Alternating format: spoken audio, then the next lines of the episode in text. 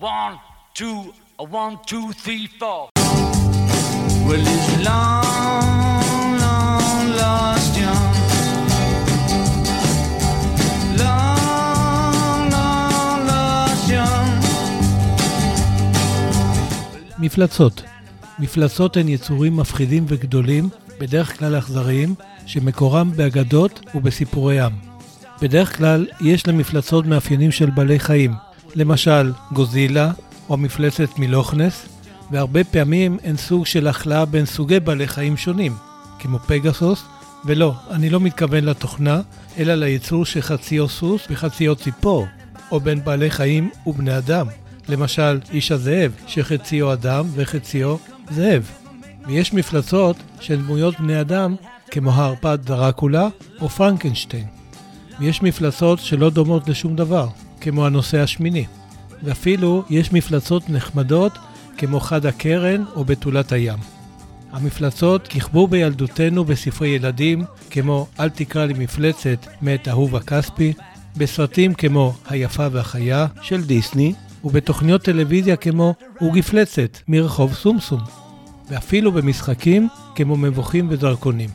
גם כשאנחנו בוגרים, אנחנו פוגשים מפלצות בסרטי אימה, כמו סרטי פרדי קרוגר, או בסדרות מופת, כמו משחקי הכס.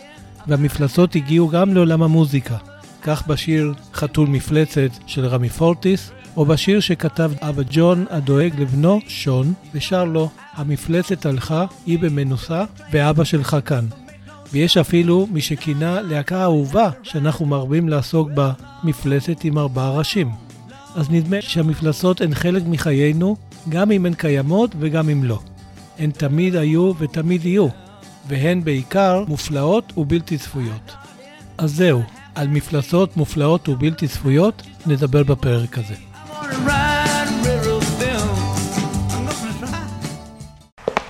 פול נכנס לאולפן שתיים ואמר שלום לטכנאים שכבר היו שם דרוכים לקראת יום ההקלטות, כלומר לקראת הלילה של ההקלטות. אף אחד, אף פעם, לפחות לא באולפני E M I, לא הקליט בלילות. הרי יום הקלטות סטנדרטי, כמו כל יום עבודה אחר, מתנהל במהלך היום, כך שתמיד אפשר להגיע לאולפן אחרי ארוחת הבוקר ולחזור הביתה לקראת ארוחת הערב, לא לפני שעוברים דרך הפאב לכוס של בירה, או שתיים. טכנאי E M I לא ממש אהבו את היפוך סדר היום שהניגו בשנתיים האחרונות חברי להקת הביטלס. ככה הם בקושי רואים את המשפחה, שלא לדבר על הפאב שמזמן לא ראו אותו מבפנים. אבל מה אפשר לעשות? אם ג'ון, פול, ג'ורג' ורינגו אהבו להקליט בשעות הלילה, אז זה מה שיהיה. מי יגיד לא לתרנגולת שמטילה ביצי זהב לחברת E M I? כרגיל, אחרי פול נכנס רינגו, וקצת אחריו ג'ורג'. ומה עם ג'ון? טוב, ג'ון כרגיל מאחר. פתאום נכנס המפיק ג'ורג' מרטין, יחד עם טכנאי הקול ג'פה מריק, ושאל, גם הוא כמו תמיד, ג'ון כבר הועיל להגיע? מאחר כמו תמיד, ענה פול בהשלמה. אבל תודו, הוסיף ג'ורג' הריסון, בקורטוב של הומור סרקסטי. מאז שעזב את סינתיה והתחבר עם יוקו, הוא לא מאחר כמו פעם. היי כולם, נשמע פתאום קולו של ג'ון נכנס לאולפן, כשיוקו בעקבותיו. נהדר, אפשר להתחיל, אמר ג'ורג' מרטין בקול רם, כדי להקדים את פול או את ג'ורג' לפני שיבוא את ג'ון בטענות על האיחור המפואר הרגיל. גם ככה האווירה באולפן די מתוחה בשלושת החודשים האחרונים, מאז שהתחילו בהקלטות לאלבום החדש. אחרי מספר דקות, כשכל אחד תפס את הגיטרה שלו, הוא חיבר אותה למגבר, ורינגו התיישב מאחורי הפרגוד, איפה שמערכת התופים, תפס פול פיקוד ואמר, אוקיי חבר'ה, בואו ננסה לעשות את זה כמו שצריך היום. עכשיו אנחנו מקליטים את השיר הזה, Back in the U S S R, ואני רוצה לשמוע את כל העוצמה בנגינה שלכם, שיהיה כסח. בדיוק כמו שהתחלנו לעשות באלטר סקלטר, בסדר? אף אחד מחבריו לא ענה. פול הסתכל על ג'ון, מסתודד עם יוקו, אחר כך על ג'ורג' מתעסק עם הגיטרה שלו, ואז על רינגו וחשב, אוי רינגו, למה אתה נראה גם היום כל כך מבואס? פול, כמו פול, ניסה לעורר את תשומת הלב של כולם, ובעיקר לעודד את רינגו ואמר לו, היי ריץ', זוכר איפה היינו היום לפני שש שנים? רינגו הסתכל על פול כאילו הוא לא הבין מה הוא רוצה ממנו בכלל. תחשוב טוב ריץ', ג'ון, ג'ורג', אתם זוכרים? אחרי שאף אחד לא פתח את הפה, אמר פול, בדיוק היום לפני שש שנים היינו בקאבר כשריצ'י רק הצטרף אלינו, זוכרים? אז בדיוק צילמו אותנו לטלוויזיה בפעם הראשונה. אחרי שנהנח הנחה ארוכה, השיב לו רינגו, למה אתה מזכיר לי את היום המחורבן הזה? מתתי מפחד כשכל המעריצים עשו לי פרצוף וצעקו לי, אנחנו רוצים את פיט, אנחנו רוצים את פיט, כאילו הייתי אויב העם. אתה מדבר? התערב ג'ורג'. ומה איתי? זוכר את הבוקס בעין שהכניסו לי? פול הצטער שהזכיר את היום הזה, במיוחד כששמע את ג'ון אומר לג'ורג' הגיע לך חבר, אבל אז כולם פרצו בצחוק. עכשיו היה נראה שסוף סוף האווירה השתחררה, ואפילו רינגו היה נראה מאושש משהו. יאללה, בואו נתחיל, אמר פול. ג'ורג' מרטין שמח לראות שסוף סוף הגיע הרגע שלא חיכה, וטיפס במהירות במדרגות התלולות עד לחדר הבקרה. Take one. פול ספר. אחת, שתיים, שלוש. וכולם התחילו.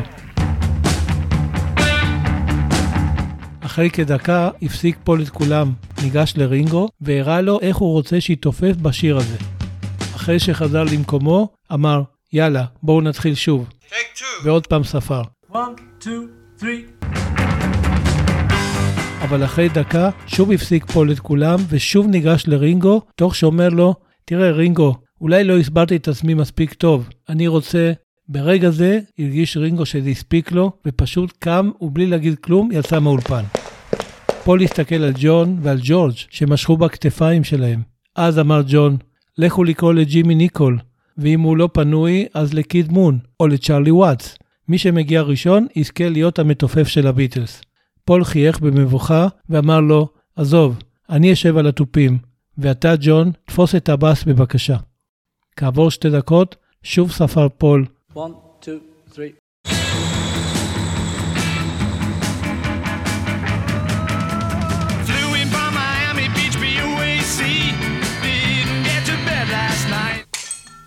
Paul's broken at last, broken at last, Paul's broken at last, at last, at last, he's broke today. one, two, three, one, two, three. Come on, come on. Come on, come on. שלום, אתם מאזינות ומאזינים לפרק ארבע עשרה של הפודקאסט לביטלס יש משהו להסתיר. מאזיני הפודקאסט הזה כבר יודעים שההיסטוריה נקבעת על ידי הבחירות וההחלטות של אנשים, וכך גם ההיסטוריה של הביטלס, שהוכתבה על ידי הבחירות וההחלטות של חבריה. וזהו בדיוק מה שאנחנו עושים כאן. בוחנים את הסיפור של הלהקה הטובה בעולם דרך העיניים של ארבעת המופלאים, בלי לתת להם להסתיר שום דבר, גם לא את מה שיש להם להסתיר. ובנוסף, אנחנו מעלים את השאלה מה אם חברי הביטלס היו נוהגים אחרת, איך היה הסיפור שלהם נראה. בסוף הפרק אני גם ממליץ כרגיל על ספר מתוך הספרייה הפרטית שלי שבא למעלה מ-מאה וחמישים ספרים על הביטלס, וגם משמיע שיר שעושה לי את זה וקשור לנושא הפרק. להקת הביטלס הייתה שונה לחלוטין מכל להקה אחרת שפעלה לפניה או אחריה. בפרק הקודם דיברנו על המוזיקה של הלהקה שחוללה מהפכה ועל איך היא שינתה לתמיד את המוזיקה המערבית. אבל זה לא היה הדבר היחיד שהפך את להקת הביטלס ליחידה במינה. היה דבר נוסף שהפך אותה לתופעה מופלאה ובלתי צפויה. מהו הדבר הנוסף? מה גרם ללהקת הביטלס להיות כזו? ולמה, במובן מסוים, זה גם היה לה לרועץ? אז זהו, כבר תקענו את השמשייה בחול, הילדים כבר רצו לשפת הים עם הדלי והכף, מוכנים להתחיל לבנות ארמונות בחול, כבר פתחנו את בקבוקי הבירה שהבאנו בציידנית, אנחנו כבר שכובים על המחסלת, אז למה אנחנו מחכים? יאללה, בואו נתחיל.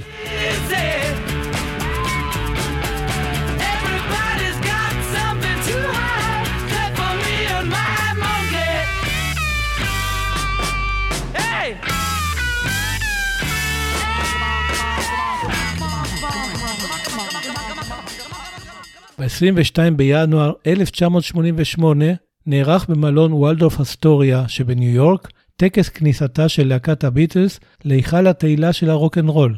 מיק ג'אגר, הסולן של להקת הרולינג סטונס, הוזמן לשאת את הנאום המרכזי, וכך הוא אמר.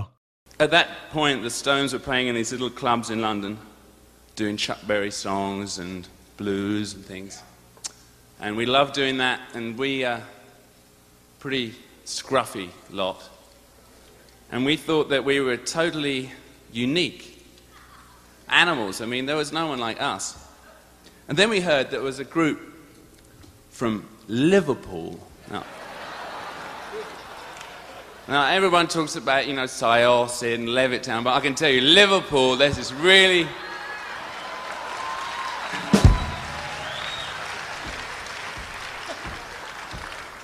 Anyway, this group, and they had a... They had long hair, scruffy clothes, but they had a record contract. And they had a record in the charts with a bluesy harmonica on it called Love Me Do. When I heard the combination of all these things, I was almost sick.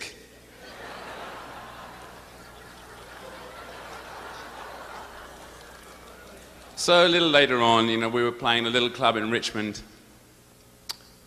and I was doing this song, and suddenly I saw there they were, right in front of me, the Fab Four.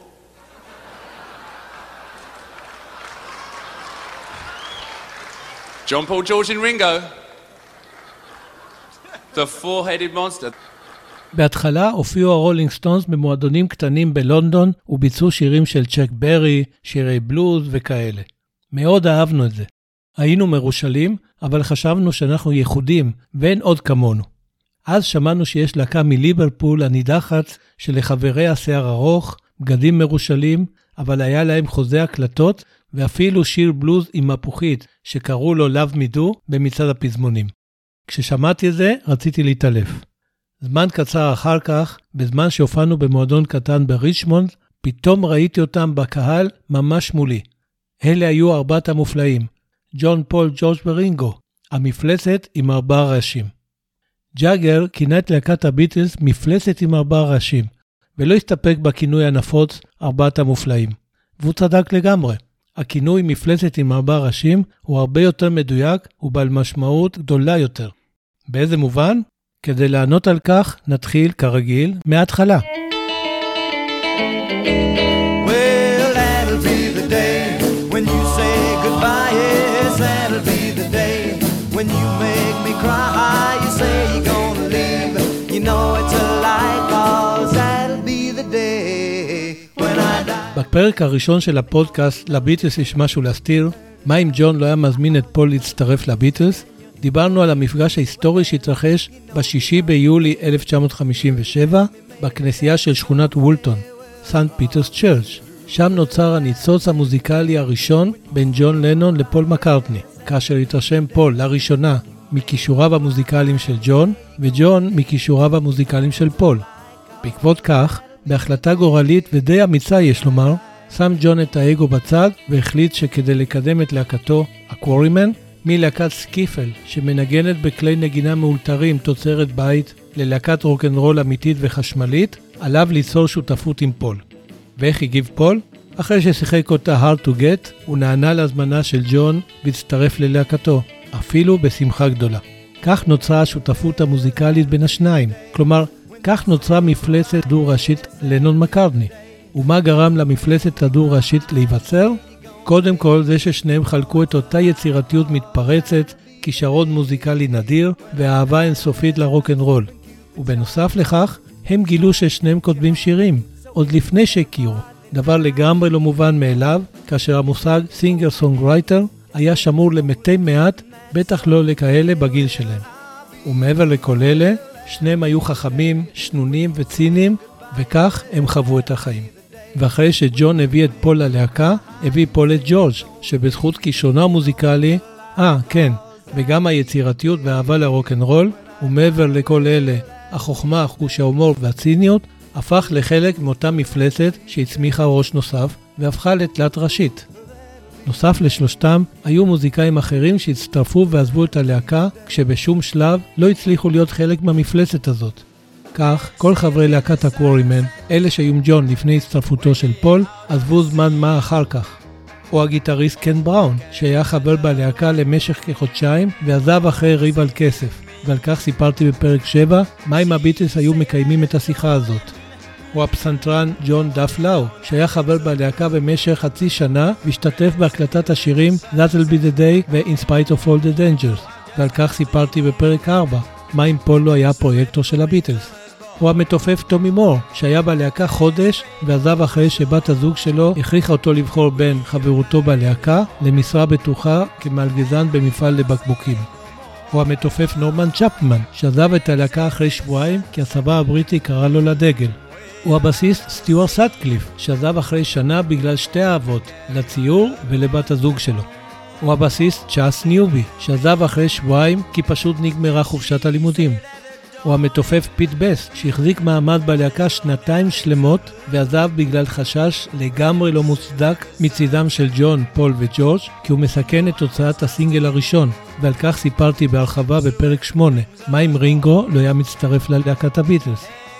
אחרי העזיבה של פיט בסט, הצטרף ללהקה רינגו, והוא, בניגוד לכל אלה שהזכרתי, הפך לחלק מהמפלצת שהפכה להיות מפלצת עם ארבע ראשים. ולמה, בניגוד לכל האחרים, הצליח רינגו להצטרף למפלצת ולהישאר בלהקה עד הסוף? כי לרינגו היה את כל החבילה, הכישרון המוזיקלי, היצירתיות המתפרצת, האהבה למוזיקה, ומעבר לכל אלה, החוכמה, חוש ההומור והציניות. והיו נסיבות שהפכו את המפלצת עם ארבעה ראשים לדבר שהוא יוניק. למה הכוונה? תחשבו לרגע שאנחנו מדברים על ארבעה בחורים צעירים בשנות ה-עשרים המוקדמות לחייהם, עם מנטליות וחוש הומור מליברפול שרק הם הבינו, שם בלונדון הבירה, כשהם מוקפים בטירוף הביטלמניה, תופעה שאף אחד מלבדם לא חווה לפניהם ואחריהם, וסביבם המון אנשים שחוץ מבודדים חיפשו את קרבתם רק בגלל שהם היו האנשים המפורסמים ביותר על פני הגלובוס. ברור שכל זה הידק מאוד את החיבור ביניהם. ועכשיו תוסיפו לזה את רבבות השעות שהם בילו ביחד במטוסים, בחדרים בבתי מלון, בחדרי הלבשה, במכוניות, באולפני הקלטות ובאולפני רדיו וטלוויזיה, כאשר אפילו בזמן החופשי המועט שהיה להם הם בילו האחד עם השני. ועכשיו תגידו לי, יש טירונות או מסע קומטה מגבש יותר מזה? ברור שאין. אז מה זה בעצם אותה מפלצת עם ארבעה ראשים שהזכרתי מתחילת הפרק? למה הכינוי הזה הרבה יותר מדויק ובעל משמעות גדולה יותר מארבעת המופלאים? קודם כל, כי הכינוי מפלצת עם ארבעה ראשים הוא משל לקבוצה של אנשים מאוד מגובשים, הפועלים בהרמוניה קבוצתית מושלמת, ויחד עם זאת יש מקום לביטוי הייחודי של כל אחד מהם, במקרה הזה ארבעה, לכן יש ארבעה ראשים. וזה בדיוק מה שקרה עם ג'ון, פול, ג'ורג' ורינגו. ויותר מכך, כמו שאי אפשר לכרות אף אחד מראשי המפלצת או להחליף אף ראש בראש אחר, שהרי אז המפלצת היא כבר לא אותה מפלצת, בדיוק כך לא היה דבר כזה מחליף לחבר בלהקת הביטלס. והרי ראינו קודם שבשנותיה הראשונות היו בלהקה מוזיקאים שבאו ועזבו, ורק ג'ון, פול, ג'ורג' ורינגו נשארו עד הסוף. אבל האם בגלל שנשארו עד הסוף אפשר לטעון שלא היה אפשר להחליף אף אחד מהם? לא, אתם צודקים. לא בגלל זה אפשר לטעון כך, אבל יש ארבעה מקרים שקרו במהלך הקריירה של הביטלס שמחזקים את הטענה הזאת. המקרה הראשון הוא של המתופף ג'ימי ניקול, שהחליף את רינגו כשנאלץ להתאשפז בבית החולים יום לפני סיבוב ההופעות העולמי שהתקיים באמצע שנת אלף תשע מאות שישים וארבע. רגע, אז הוא כן החליף את רינגו, אז אי אפשר לטעון שלא היה דבר כזה מחליף לחבר בלהקת הביטלס. ואני אומר, הפוך גוטה, הפוך. קודם כל, ג'ימי ניקול החליף את רינגו רק למשך עשרה ימים, אבל גם אז דאג בריאן אפשטיין, מנהל הלהקה, לטשטש את דמותו עד שרינגו יחזור באמצעות משטר חמור ביותר. מה זאת אומרת? קודם כל, ניקול חויב לשנות את המראה שלו ולהסתפר בתספורת המופ-טופ כמו יתר חברי הביטלס, וגם להתלבש כמוהם. אחר כך נאסר עליו להתבטא בתקשורת מחוץ למסיבות העיתונאים עם הלהקה, וגם אז רק אם מופנית אליו שאלה ספציפית. וגם היה אסור לו להופיע בכל במה בזמן שהיה עם הביטלס, ואפילו נאסר עליו לבלות עם ג'ון, פול וג'ורג' אחרי ההופעות, כך שאו שהלך לישון מוקדם או שסתם שוטט ברחובות. ולא רק זה, כשהגיע הזמן לפנות את מקומו לטובת רינגו שחזר ללהקה, הוא נלקח מאוד מוקדם בבוקר לשדה התעופה מבלי שנפרד מחברי הביטלס, לא לפני שחויב לבטל את תוכניותיו להישאר באוסטרליה כל עוד הלהקה מופיעה שם.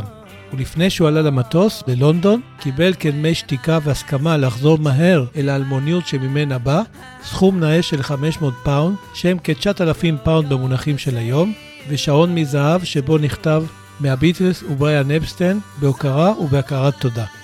כל הצעדים הללו נעשו מתוך הבנה שאין דבר כזה מחליף לחבר בלהקת הביטלס, ואם יש, זה רק זמני ומטושטש ככל האפשר. המקרה השני הוא כשעזב רינגו את הביטלס בחודש אוגוסט אלף תשע מאות שישים ושמונה, בזמן ההקלטות לאלבום הלבן, וזה על רקע הסדקים שהחלו להיווצר בלהקה. רינגו סיפר שעזב כי חשב שהוא לא מתופף טוב והרגיש אאוטסיידר. בשנת אלפיים שמונה עשרה סיפר על כך בתוכנית הרדיו של האווארד שטרן.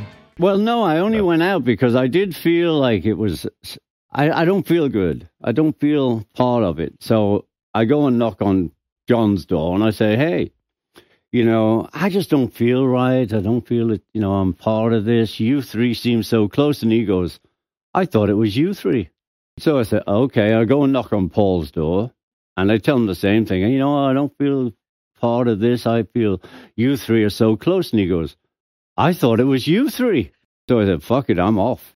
You know, then I came back and they were sending faxes to me, come on home. And George had the studio full of flowers. That was great.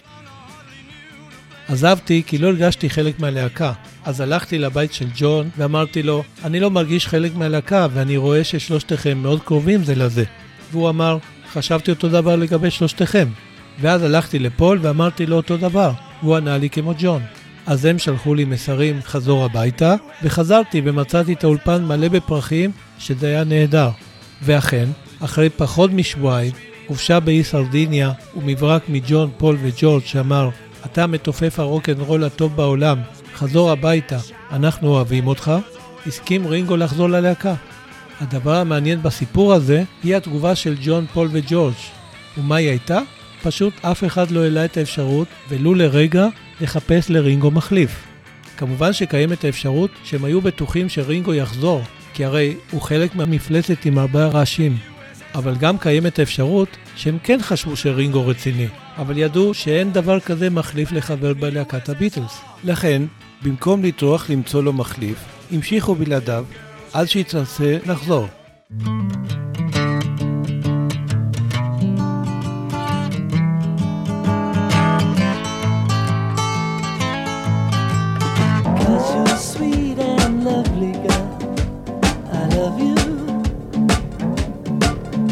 המקרה השלישי הוא העזיבה של ג'ורג' בינואר אלף תשע מאות שישים ותשע במהלך פרויקט גט בק. אז, כדי לוודא שכולם מאמינים לו שהוא רציני, הציע ג'ורג' מיד לחפש לו מחליף.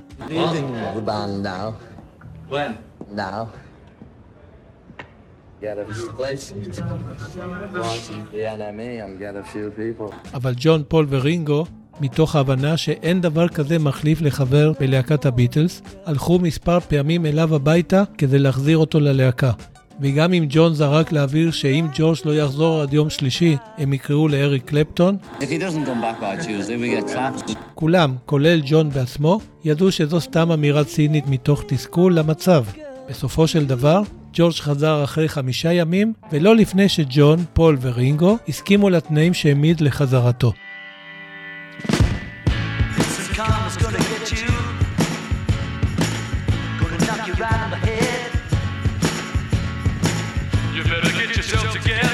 המקרה האחרון הוא כאשר ג'ון הודיע בספטמבר אלף תשע מאות שישים ותשע שהוא עוזב את הלהקה, ולא הותיר שום ספק לגבי רצינותו. כולם הבינו שזהו צד סופי ובלתי הפיך. אז האם הם חיפשו מחליף לג'ון? ברור שלא, הרי אין מחליף לחבר בלהקת הביטלס. אז מה הם כן עשו? הם ביקשו מג'ון לא לרוץ לספר לחבר'ה, כי ידעו שברגע שזה יקרה, להקת הביטלס לא תוכל להתקיים עוד, אפילו לא רעיונית.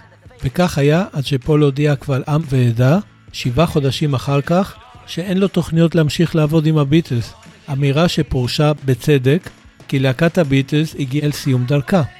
אמנם כולם חשבו שפול הוא זה שעזב את הביטלס, אבל מה שברור היה שכולם הבינו, כן, נכון, שאין דבר כזה מחליף לחבר בלהקת הביטלס.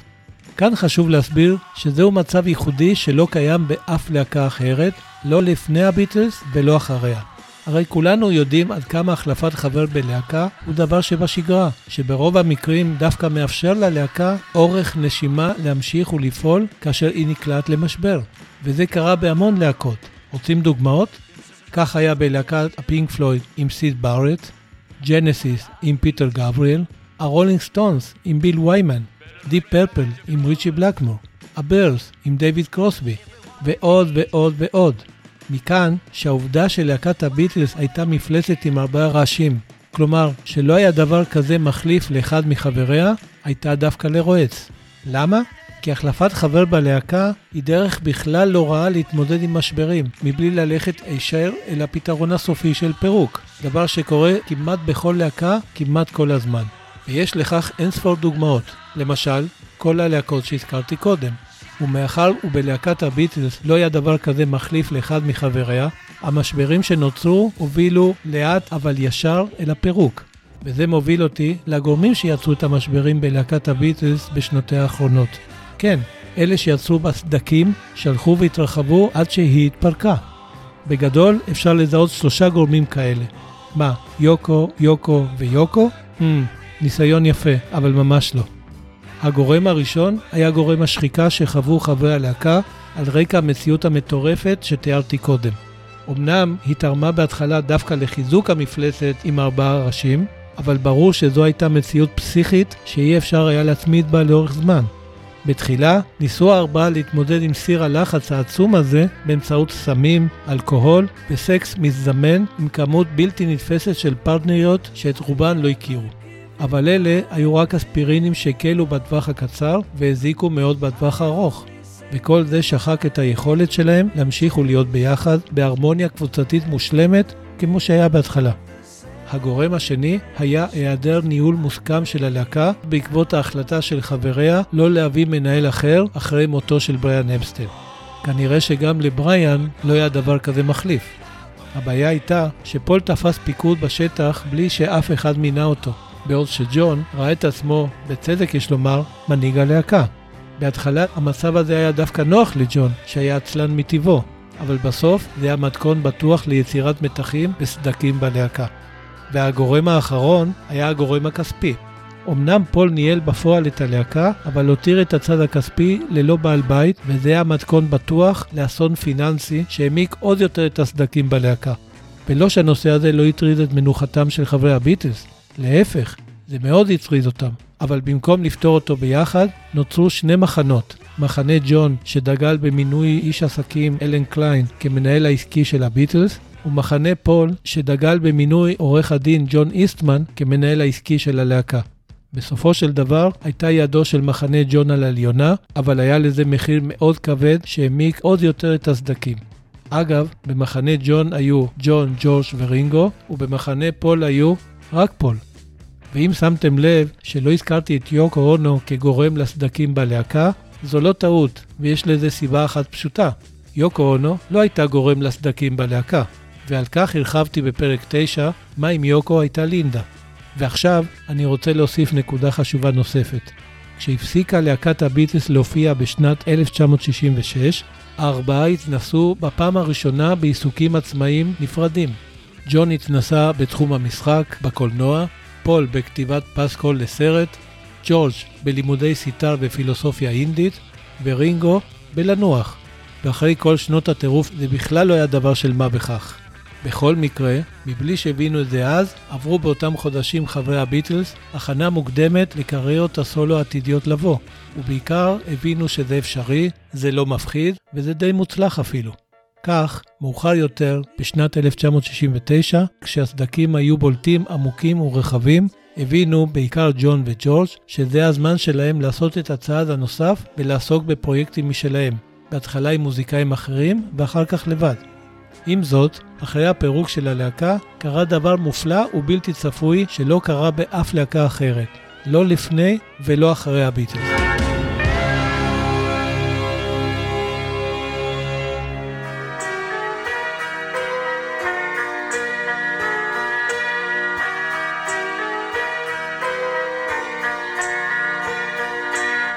אמנם בשנת אלף תשע מאות שבעים הביטלס לא היו עוד כלהקה, אבל המפלצת עם ארבעה ראשים לא נעלמה לשום מקום.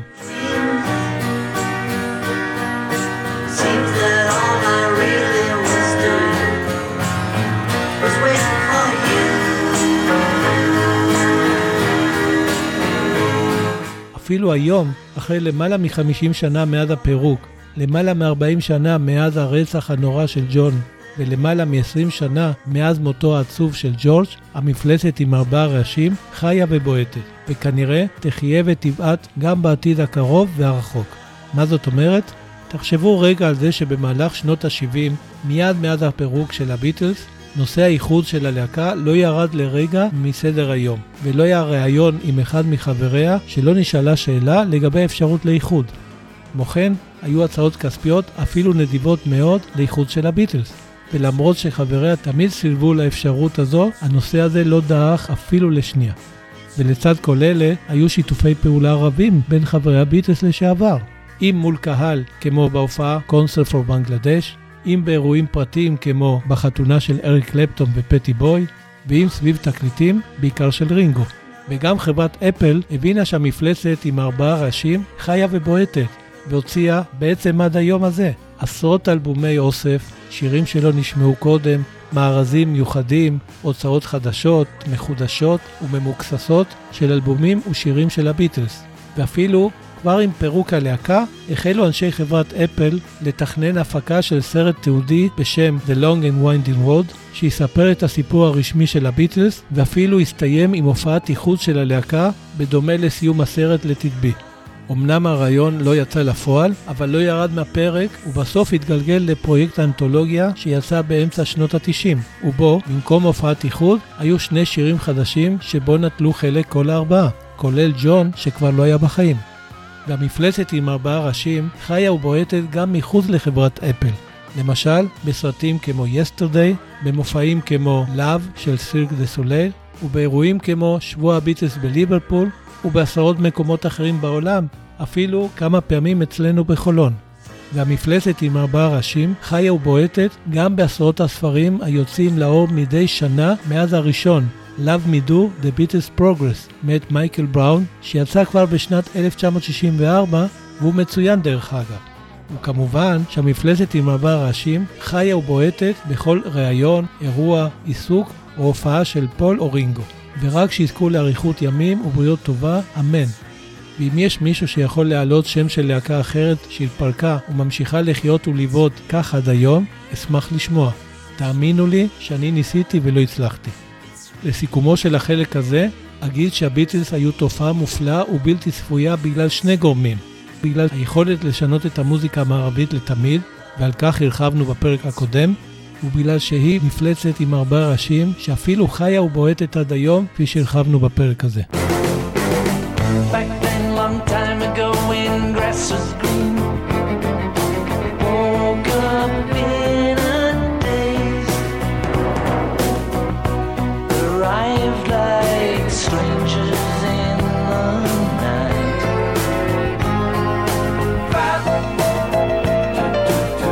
Long time ago when we was fab,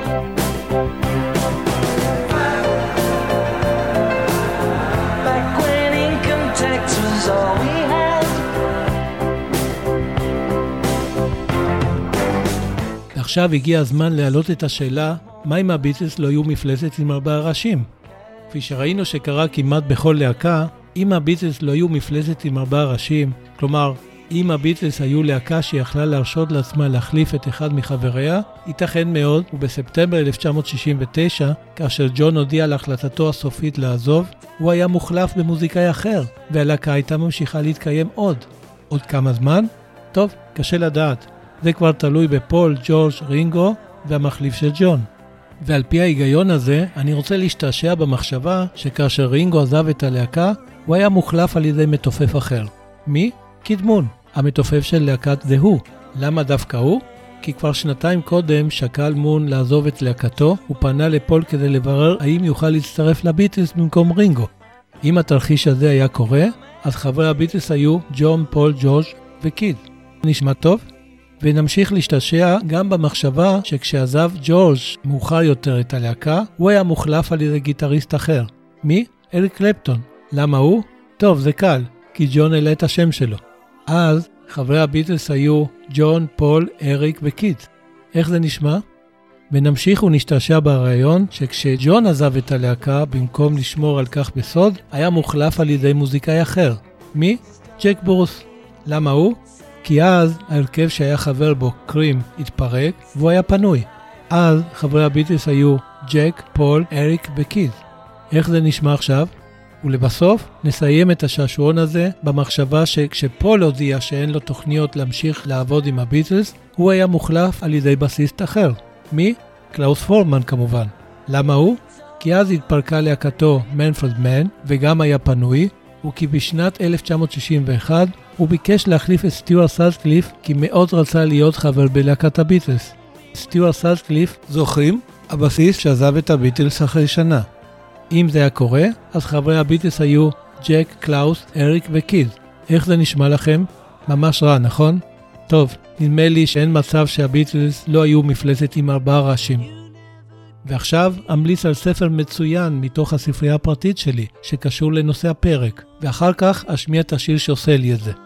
אני רוצה להמליץ על ספר שיצא בשנת אלפיים ועשר, ושמו You Never Give Me Your Money, מאת פיטר דודג'ט, שכותב בנושאי מוזיקה פופולרית ותרבות במגזינים המצוינים מוג'ו, Q ו-ג'י קיו. הוא פרסם מספר ספרים בתחומים אלה, כולל שני ספרים נוספים שקשורים בביטלס. הספר You Never Give Me Your Money עוסק בסיפור שמאחורי הקלעים בתוך הלהקה בשנים האחרונות.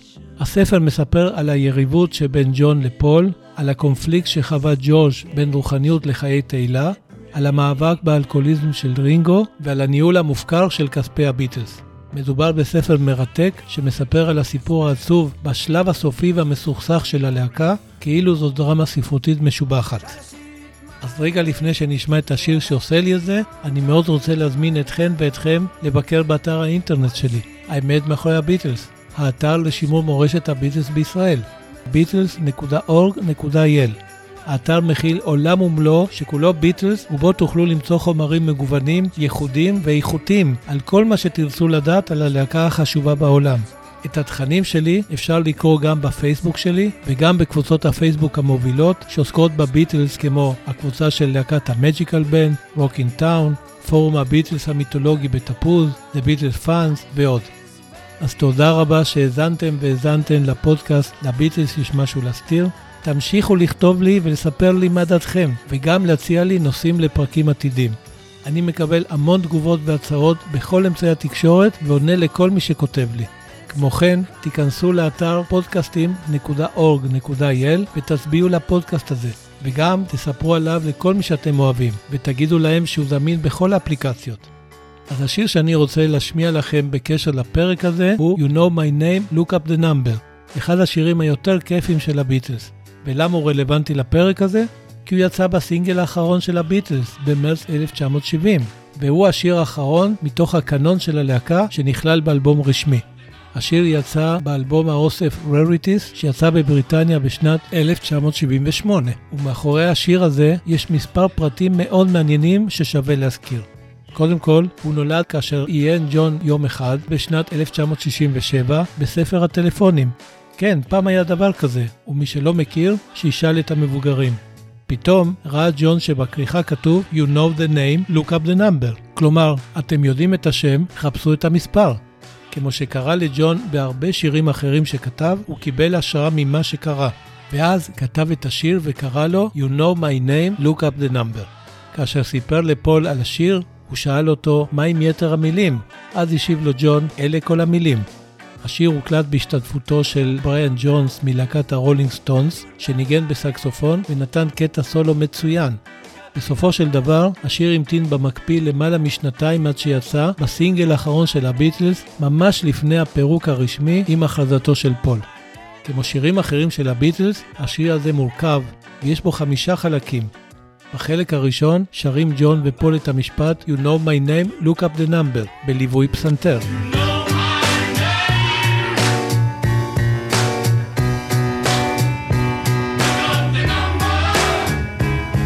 בחלק השני חוזרים ג'ון ופול על אותו משפט, אך הפעם בקצב מהיר, כמו מנטרה.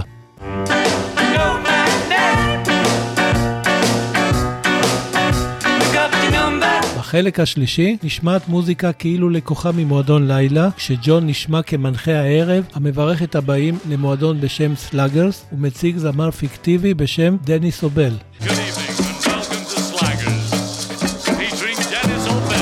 החלק הרביעי נשמע כמו קטע לקוח ממופע של מונטי פייתון.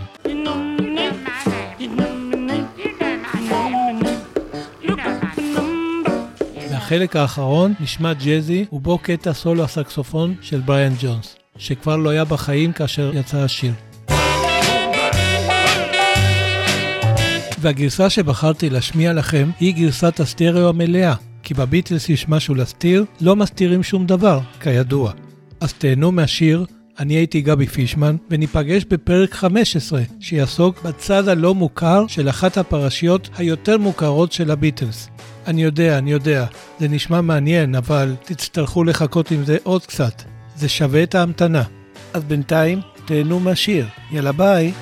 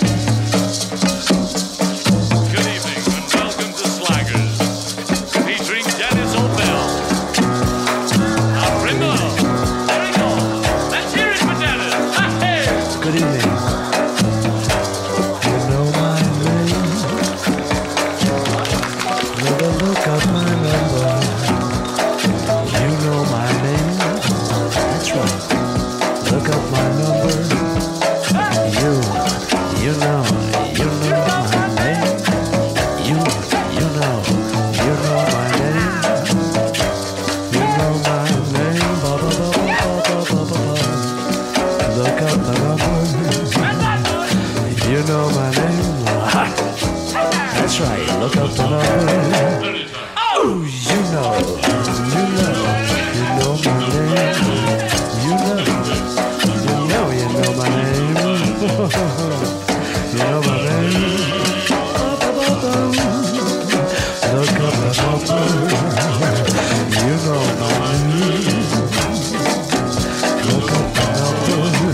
know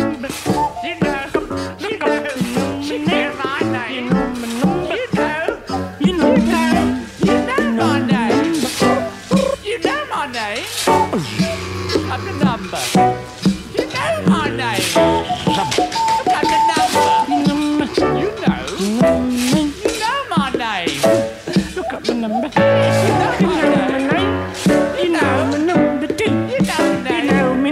three, you know my name.